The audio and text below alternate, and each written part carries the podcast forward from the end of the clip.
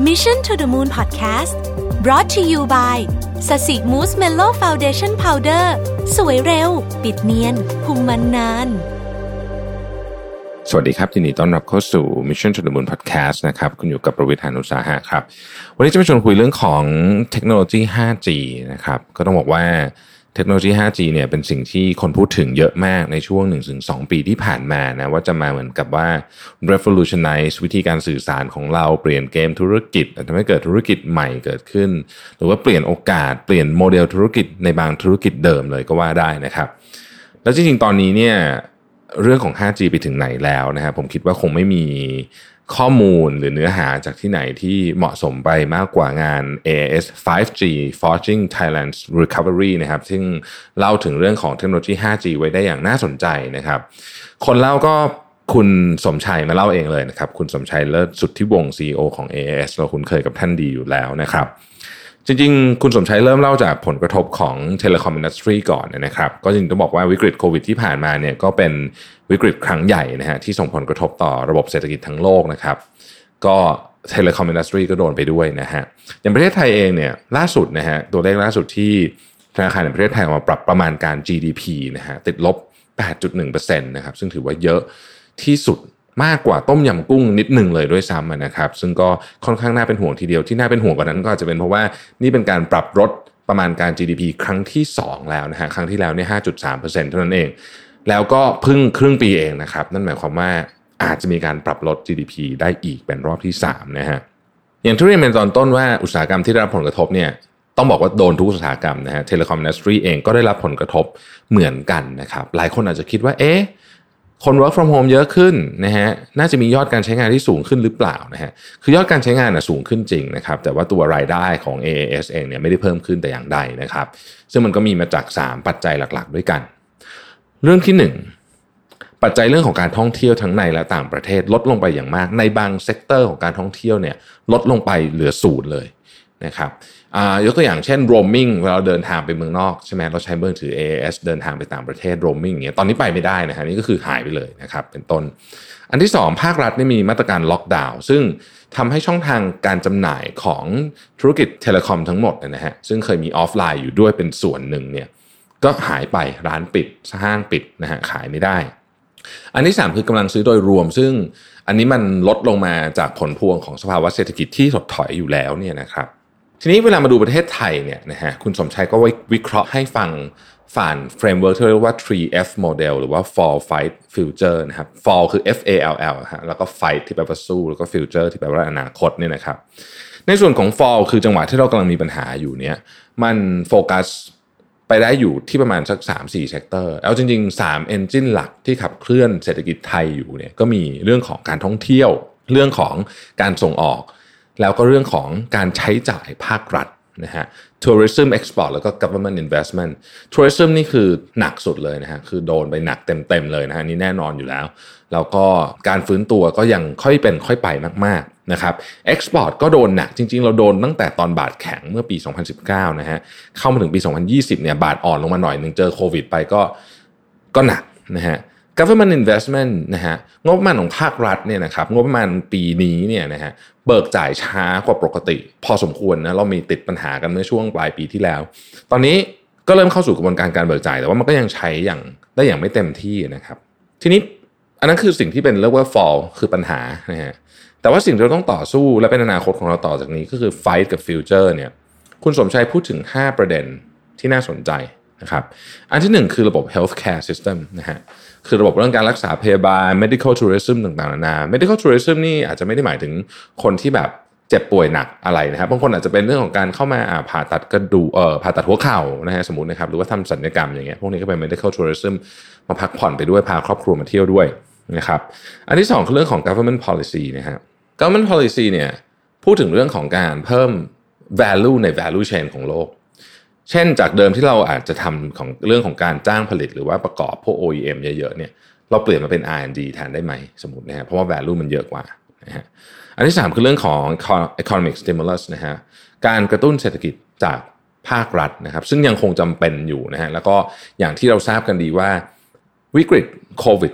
-19 เนี่ยนะฮะภาครัฐของทั่วโลกเลยแหละนะฮะใช้เงินกระตุ้นแบบเป็นประวัติการ ไม่เคยมีขนาดนี้มาก่อนนะครับอันที่ 4 ก็คือ private sector engagement นะฮะเอกชนต้องมีส่วนร่วมด้วยนะครับแล้วก็อันที่ 5 คือ public engagement นะเพราะในที่สุดแล้วเนี่ยเวลาจะจะฟื้นตัวจากอะไรสักอย่างเนี่ยมันก็ต้องทำด้วยกันทั้งหมดเลย ทุกคนก็ต้องมีส่วนร่วมด้วยนะครับ คุณสมชัยเชื่อว่า Digital Infrastructure เนี่ยจะเป็นส่วนหนึ่งที่สำคัญมาก ๆ ในการช่วยผลักดันเศรษฐกิจให้เข้าสู่โหมด recovery ได้นะฮะ สิ่งที่ 5G จะมาทำให้เกิดขึ้นหรือว่าทำให้เร็วขึ้นนะครับ แม้ว่าหลายอย่างจะเป็นของที่มีอยู่แล้วนะครับ แต่ว่าเทคโนโลยี 5G เนี่ยจะมาเป็นตัวเร่งที่สำคัญ ที่ทำให้หลายสิ่งถูกพัฒนาให้เร็วขึ้น เกิดขึ้นได้เร็วกว่าเดิม และเต็มรูปแบบมากขึ้น ตั้งแต่โมบายเทคปกตินะครับไปถึง AR VR ซึ่งตั้งท่ามาหลายปีแล้วนะฮะบางทีจุดเปลี่ยนอาจจะอยู่ที่ 5G นี้ก็ได้นะครับ Internet of Things นะครับ Autonomous Vehicle รถยนต์ขับเองนะฮะ พวกตระกูลกลุ่มเทคโนโลยีเกี่ยวกับ Safety and Healthcare แล้วก็ Industry Automation โดยรวมๆนะครับ ซึ่งมันมีโอกาสเลยแหละที่ที่ 5G มาปุ๊บแล้วก็จะเปลี่ยนเรื่องพวกนี้ให้มันเกิดขึ้นได้อย่างรวดเร็วนะฮะในการมาถึงของเทคโนโลยี 5G ครั้งนี้เนี่ยประเทศไทยเป็นประเทศกลุ่มแรก ๆ ที่มีการนำเทคโนโลยี 5G มาใช้ในรูปแบบที่เป็น dual mode dual mode คืออะไรคืออย่างเงี้ยมันจะมีเทคโนโลยี 5G อยู่ 2 แบบด้วยกันที่เราคุ้นเคย อันที่1เนี่ยเป็นกรณีการตั้งสถานีฐาน เพื่อรองรับการให้บริการเฉพาะ 5G อย่างเดียว เราเรียกสถานีแบบนี้ว่า stand alone หรือว่า SA นะครับอีกแบบหนึ่งคือเครือข่ายที่ให้บริการ 5G กับ 4G เข้าไปด้วย พร้อมกันเข้าไปด้วยกันเนี่ยนะครับ เราเรียกว่า non stand alone หรือว่า NSA ประเทศไทยเนี่ยจะเป็นประเทศกลุ่มแรก ๆ ที่ใช้แบบ dual mode เลยคือ NSA แล้วก็ SA ด้วยนะฮะปัจจุบันเครือข่ายของ AS 5G เนี่ยพร้อมให้บริการแล้วใน 77 จังหวัดทั่วประเทศเลยนะครับ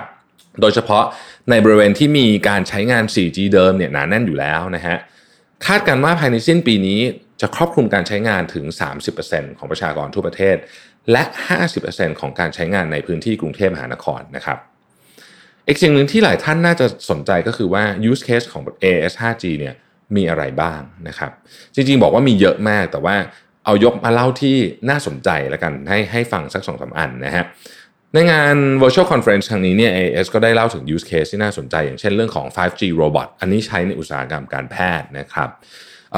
ยกตัวอย่างเอานี่เลยเหตุการณ์แบบตอนนี้เลยก็คือเอาไว้ตรวจเชื้อโควิดนะฮะตอนนี้เนี่ยมีหุ่นยนต์การแพทย์เนี่ยที่เอาไว้ใช้ตรวจเชื้อโควิดเนี่ยแล้วใน 22 โรงพยาบาลนะครับ เทคโนโลยี AI อัจฉริยะ พวกนี้เนี่ยเอาไปร่วมกับเครื่อง CT สแกนตรวจปอดคนไข้รู้เลยว่าเป็นไม่เป็นโควิดใน 30 วินาทีเร็วมากนะฮะหรือว่า 5G ที่ใช้เรื่องของในการพวก medical mobile รถยนต์เคลื่อนที่นะครับเอาไว้ตรวจหาพวก stroke พวกอะไรอย่างนี้นะฮะทำให้สามารถทำเรื่องของ telemedicine ได้ปรึกษาแพทย์ทางไกลได้ สามารถเข้าสู่พื้นที่ห่างไกลได้นะครับ หรือในบางเคสเนี่ยคนไข้ไม่จำเป็นต้องมาโรงพยาบาล นะครับก็สามารถที่จะปรึกษากับคุณหมอได้นะฮะลดการแออัดของโรงพยาบาลไปได้ การมี 5G ยังช่วยให้นิคมอุตสาหกรรมนะฮะทำให้เป็นนิคมอุตสาหกรรมที่มีประสิทธิภาพมากยิ่งขึ้นด้วย ตอนนี้เคสตัดี้ที่สำคัญที่สุดน่าจะเป็น EEC นะครับเป็นความหวังของประเทศไทยเลย ก็ตัวเทคโนโลยี 5G เนี่ยจะสามารถพัฒนาอุตสาหนิคมอุตสาหกรรมแบบนี้เนี่ยให้เป็น smart city smart industrial estate ช่วยเพิ่ม productivity ได้นะฮะรวมถึงเพิ่มประสิทธิภาพในการทำงานระยะไกลนะฮะสิ่งที่ทำเป็น use case ใน EEC สมมติสมมตินะครับใน EEC หรือว่าในนิคมอุตสาหกรรมเนี่ยเช่น intelligent operation operation center หรือว่า IOC intelligence operation center เนี่ยสามารถทำให้เรา monitor ก็คือตรวจสอบและควบคุมนะครับ ได้หลายเรื่องตั้งแต่สภาวะอากาศการใช้พลังงานนะครับ สภาพการจราจรการไหลเวียนของของต่างๆ เรื่องของความปลอดภัยเรื่องของ Internet of Things ในทุกๆ เรื่องเซนเซอร์ติดนู่นติดนี่นะฮะ Smart Communication Smart Building เอาวิเคราะห์ข้อมูลมาใช้ได้แบบ real time เลย อีกหนึ่ง use case ที่น่าสนใจของ 5G ก็คือในกลุ่มของ Retail ครับ อันนี้เราได้คุณญนน์โภคทรัพย์นะครับ ซึ่งเป็นประธานกลุ่ม Central มาเล่าว่า Retail เนี่ยถึงเวลาแล้วที่จะต้องนำเทคโนโลยี IoT ที่เราพูดกันมาหลายปีเนี่ยเริ่มมาใช้กันอย่างจริงจังนะฮะ ซึ่งมันมีแอปพลิเคชันที่หลากหลายมาก เอาแบบที่เราอาจจะคุ้นเคย เคยเห็น case study นี่อยู่ในต่างประเทศเหมือนกัน เช่น virtual store นะครับ หรือ IoT ของอุปกรณ์ ที่เกี่ยวข้องกับรีเทลที่อยู่ในบ้านเราเช่นตู้เย็น ตู้เย็น IoT เนี่ย